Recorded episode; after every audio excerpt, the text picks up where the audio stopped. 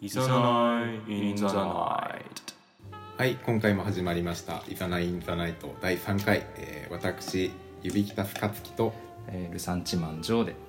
お送りいたします。よろしくお願いいたしお願ますいします。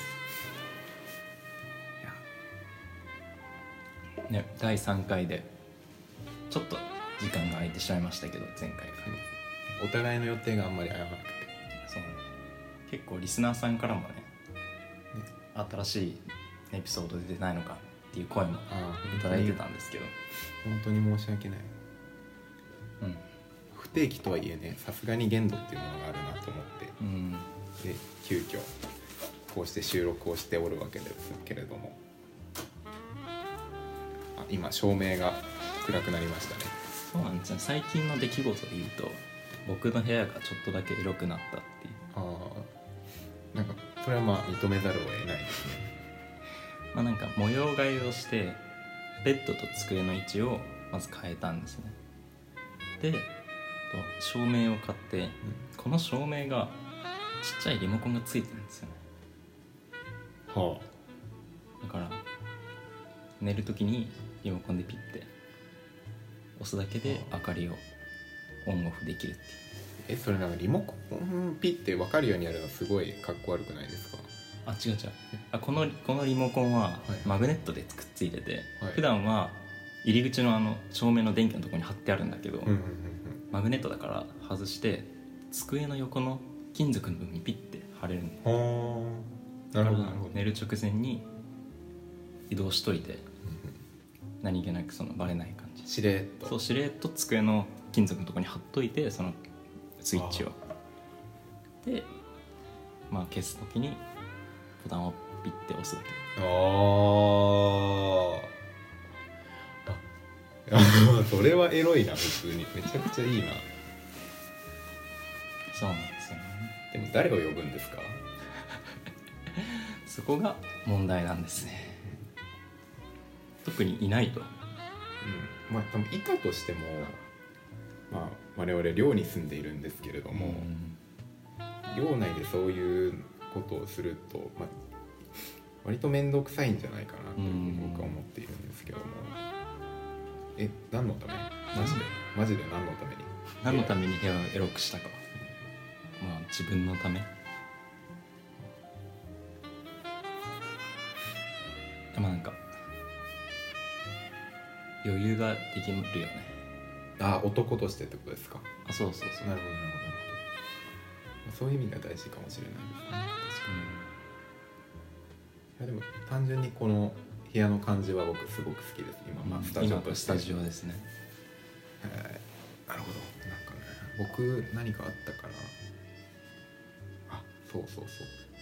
最近その、まあ大学生になって、まあ、Mac を使うようになったんですね、うん。まあ、初めて自分で持つノートパソコンということで、まあいろいろタイピングの練習をしたりだとか、うん。調べ事をしたりとか、まあ、授業で使うっていうのがまあ前提なんですけど、まあ、なんかそんな中でやっぱひょんなことから Chrome の言語設定がうん。日本語から英語になっちゃってで戻し方も分かんなくなっちゃったんでまあいいかと思って使うようになってて。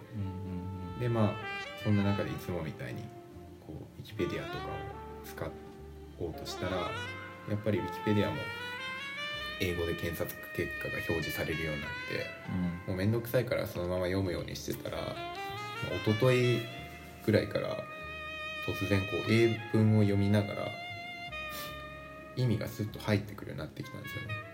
うんやっぱりこう、まあ、高校時代英語っていうのは勉強してきたことではあるんですけども、うん。なかなかそこまではいかない。なんか一個一個単語の意味を考えてどっちかっていうとゆっくり読むタイプだったのでまあ別に今早いわけではないですけどやっぱその時そういう読み方に比べたらもう英語を見てスッとこう意味が入ってくるから劇的にこう理解度が上がってるわけで。なるほどでもそれがすごく嬉しくてうん。まあ楽しいなと思ってますね。うん。ちょっとした成長なんかすごいどうでもいいけど、うん。それをでも自分で気づいてうん、認めるっていうのは大事だよね。別に他人に認められなくてもそういったあ自分の成長に気づいてあげるあ確かに。あありがとうございます。いよいよなんか良かったですね。ありがとうございますじなんですけど。うん。なんかゴールデンウィーク中に僕は長野に行ってたんですね。で長野の松本本箱っていうホテルうんはい。に家族で泊まっててそこがなんか本屋さんがホテルの中に入ってるみたいなテーマコンセプトのところで。ですごいなんかしかも綺麗な本屋さんみたいなすごいおしゃれな感じのがあって宿泊者が読め読めるみたいな。読める。あそうそういろんな本とか。を本屋さんですよね。うん買うんですよね。あ買う買う。はいあでも立ち立ち読みというかなんか普通に買わなくても読める。うーんっていうところに行ったんですけどそこで結構一日中本読んでていろんな。うん。でそこで読んでた本で伊藤聖子同性交誰でしたっけラッパー兼評論家みたいなっていう人の。と星野概念っていうなんかカウンセラーうんの対談みたいな本があって「ラブという薬」っていう本を読んでてなんかそこのな細かい内容は、まあ、置いといてなんかそれを読んで自分が人の話を聞聞いてないんだなって結構気づいて。あとは、まあ、恥ずかしながらこのポッドキャストを自分でずっと聞いてたんですね。はその長野に行く途中で車の中で。あ でも俺や。ってねえなそんな。できねえや。できねえそんな。できないですよそんなこと。は聞いてたら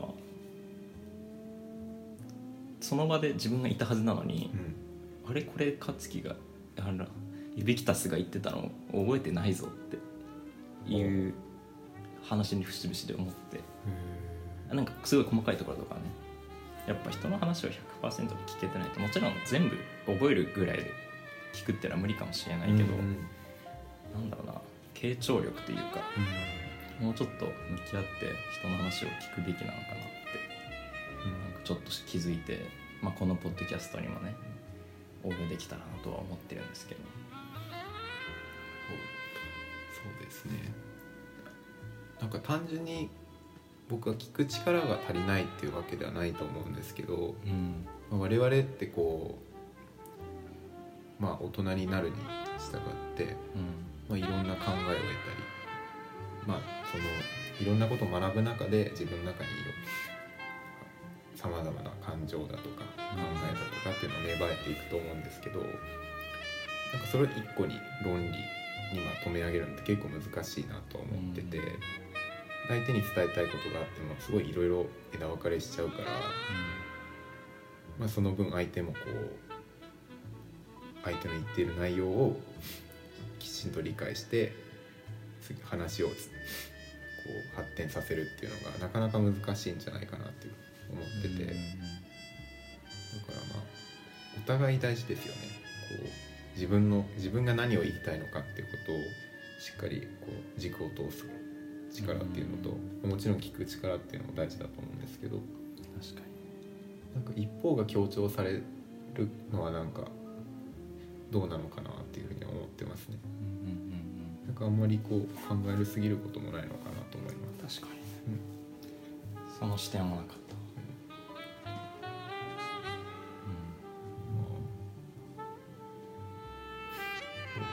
僕もゴールデンウィーク中は、まあ、いろいろ本を読んでたってわけではないんですけど、まあ、先日買った雑誌を読んでたんですけど「グラインド」っていうファッションファッション系の雑誌があって、まあ、それを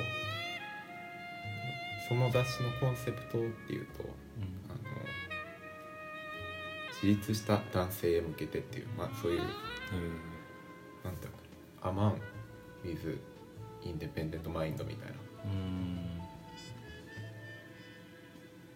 まあ、そういうコンセプトでいろんなファッション関係の、まあ、デザイナーだったりコンセプトコンセプターっていうのかな。かいろんな人にインタビューをしてでっていう感じなんですけど、まあ、それを見ながら思ったのはこ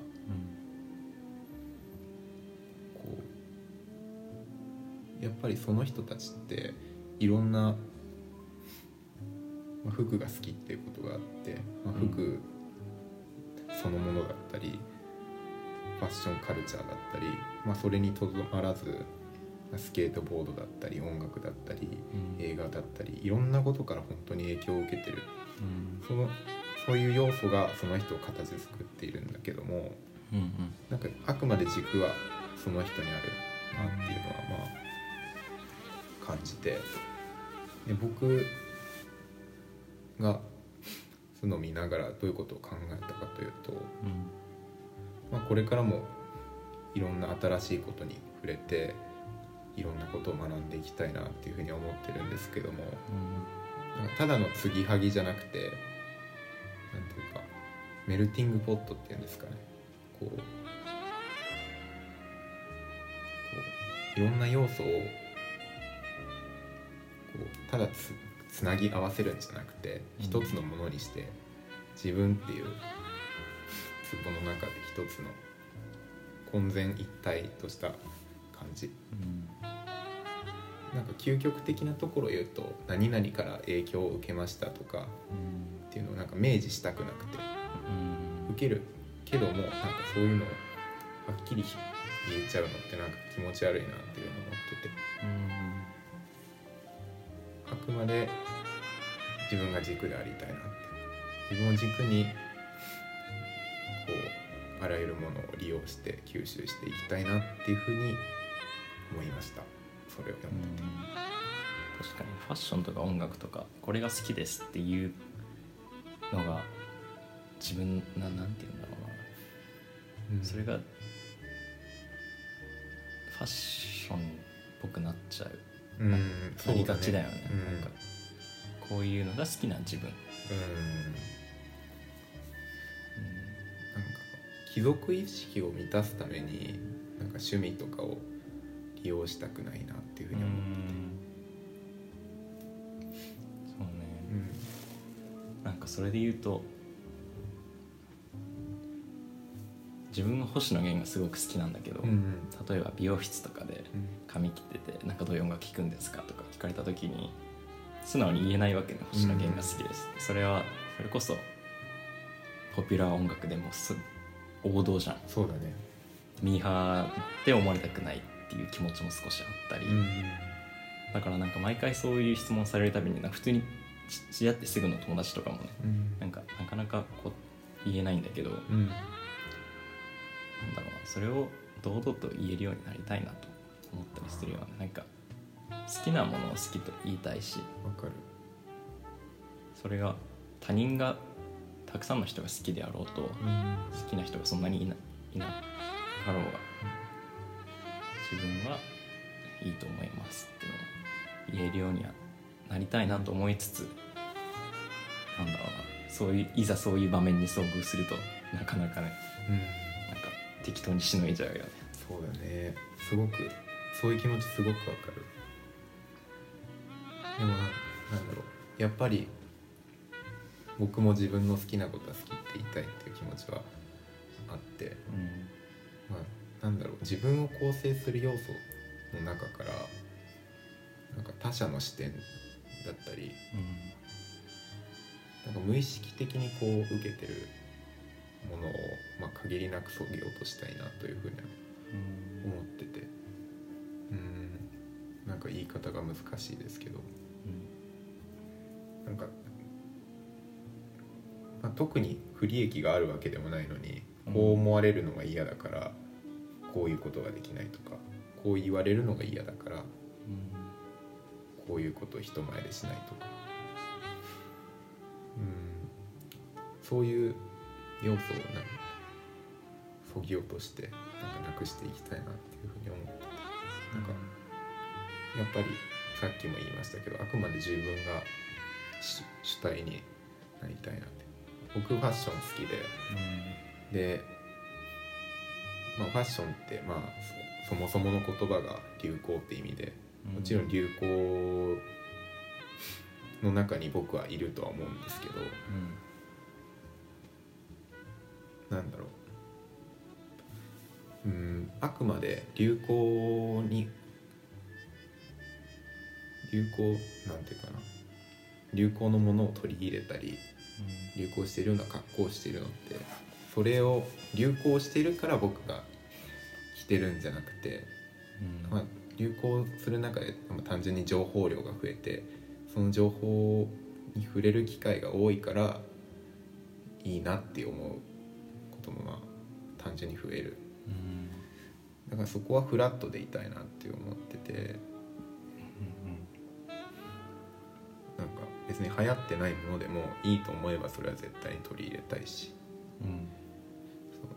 やっぱりこうエゴを持って生きていきたいなと思いますね。すごく、うん、まあ程度も大事ですけどエゴっていうと。うん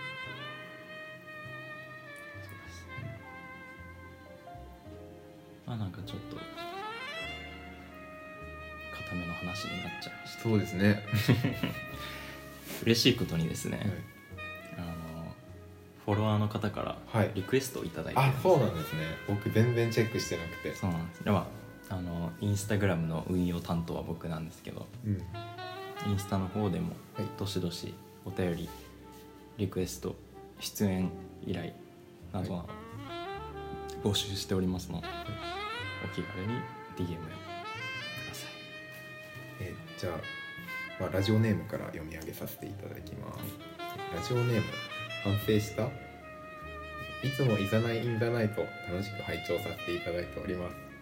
第1回のいびきたかつきさんの恥ずかしかったエピソードを聞いて僕も高校時代の失恋を思い出しましたそこでなのですがお二人が今の自分だったらどうやって過去の実らなかった恋愛を成就させられていたと思いますか？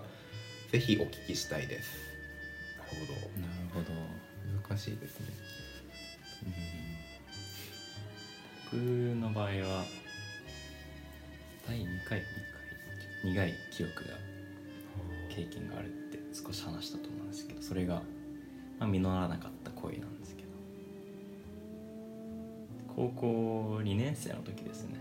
イギリスに留学してて1年ちょうど1年目。ででも結構一目惚れしてしまった子がいて、ポルタガポルトガル人の子なんですけど。ですごいなんか素敵な子だなって思っててでも接点が全くなかったんですね。寮も違うしうん。授業も一つもかぶってないし。うん接点ないなって思ってたらホストファミリーっていう制度があって、うんうん生徒2人ぐらいが同じホストファミリーなんですけどまさか運よくその子とホストファミリー一緒になってへえこれは自分でめちゃくちゃラッキーだなと思ったんですけど。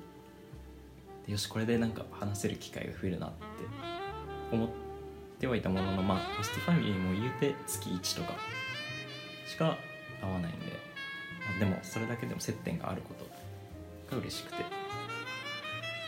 うん、月1で結構仲良く話してたりしたんですけど、うん。やっぱり自分が男子校を辞めてイギリスの高校行ったからまだ女子との関わり方は全然分かってなくて。なんか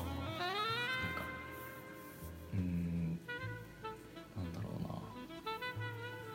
分かりやすく言うと例えばメッセージめっちゃするのに実際会う時はあんま話さないみたいな。っうん。ていうような感じで自分が。なんなんだろう。ちょっと。うんうじうじしてた感じがあって。な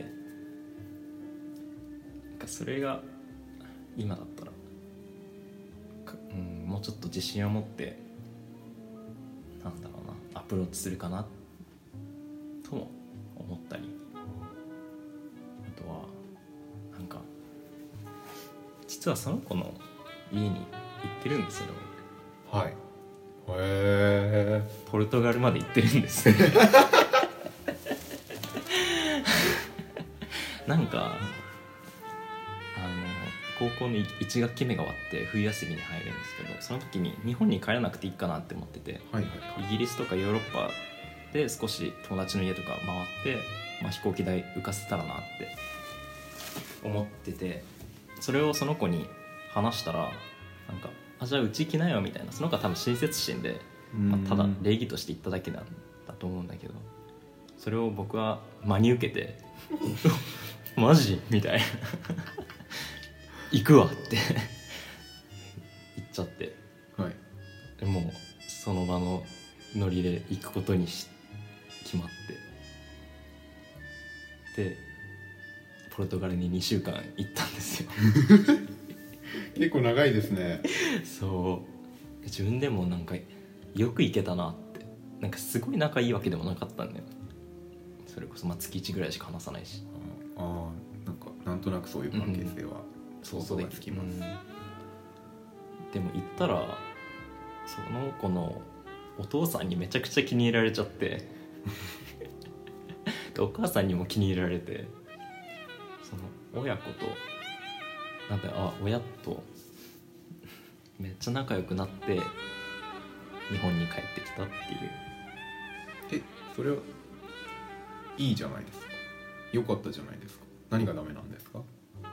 いや何も起きなかった。その女の子とは。あの止めてもらって何かあるかと思ったら親と仲良くなっただけと。そう。でも僕別の部屋だったんです。まあそれも当たり前じゃうん。ん男女だし、もちろん、自分の部屋をもらってそこで寝てたんだけどそこに毎晩その子の家の猫が僕のベッドに来るんですね。夜になると。でまあお父さんともお母さんとも仲良くなったんだけどその子の猫にめっちゃ懐かれちゃって。毎晩布団の中に潜り込んでくるのその子。その猫が。なんか可愛いなって思いつつなんで俺は猫と一緒に寝てるんだろうなって。なんか悶々と2週間一緒に夜を共にしたっていう記憶もありますね。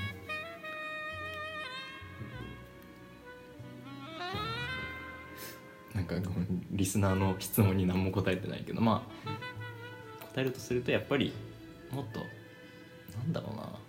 分かりやすくアプローチしてたうん。結構自分の頭の中で全部完結させちゃって例えば、うん。なんだろうな。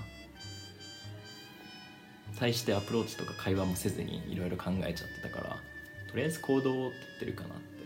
なるほ思います。で行動をとっていくうちに別にその子に限らず長期的な目線で自分が次どういった行動を取るべきかみたいなのもだんだん分かってくるのかなって自分もそうやって学んだ気もするしなんかその恋は実らないかもしれないけどその次の恋がより良いものになる可能性だったりしどなるほど。ちょっと僕も今刺さりました、どの部分が？うん積極性を持つというか。なるほどね。瞬発力は欠けてるなっていうふうにはずっと思ってますね。自う分ん。うん。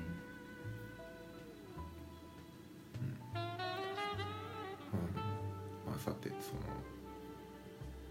僕まあ第1回で話させていただいたんですけど、まあ、好きだった女の子にのこう告白しようとしたら過呼吸になって倒れてうん。後日その子からめちゃめちゃ嫌われてたことが分かったっていううんことだったと思うんですけど何がいけなかったかというとうん。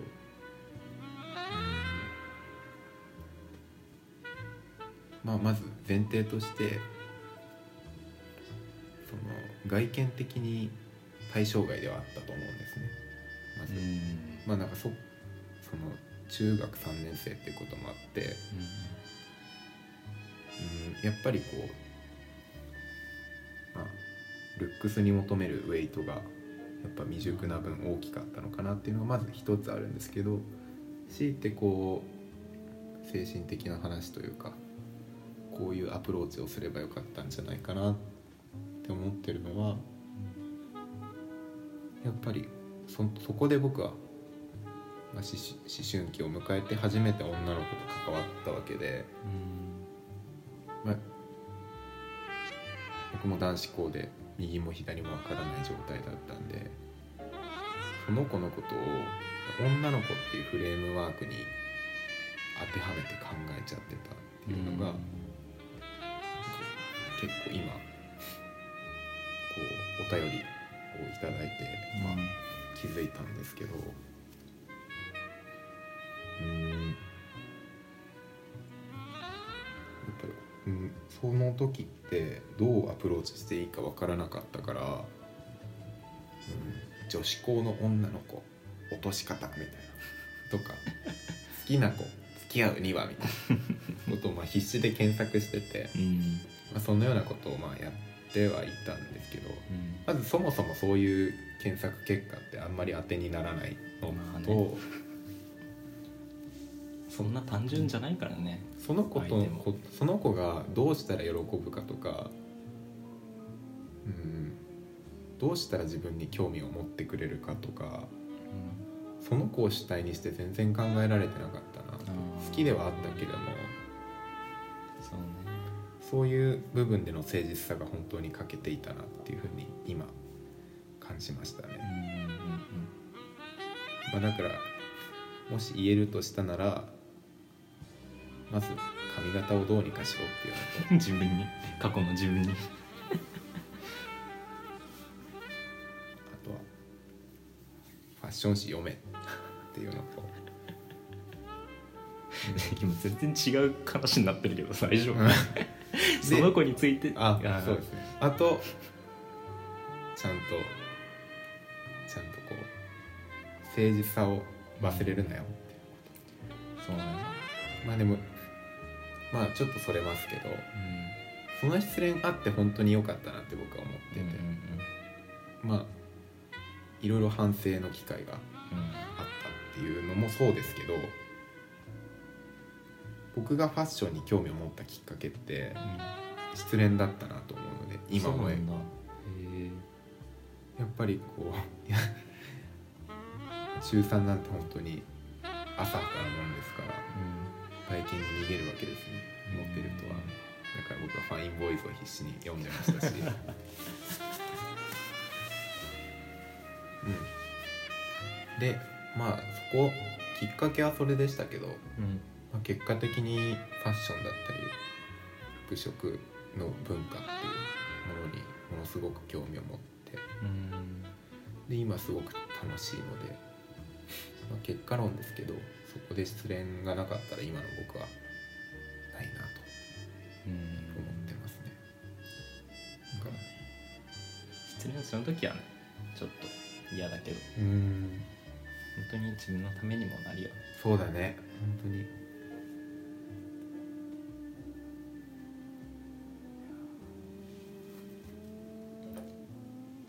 てな感じで第3回。やっぱりお便りが来ると嬉しいですね。ですね。話が、うん。うん、弾みますね。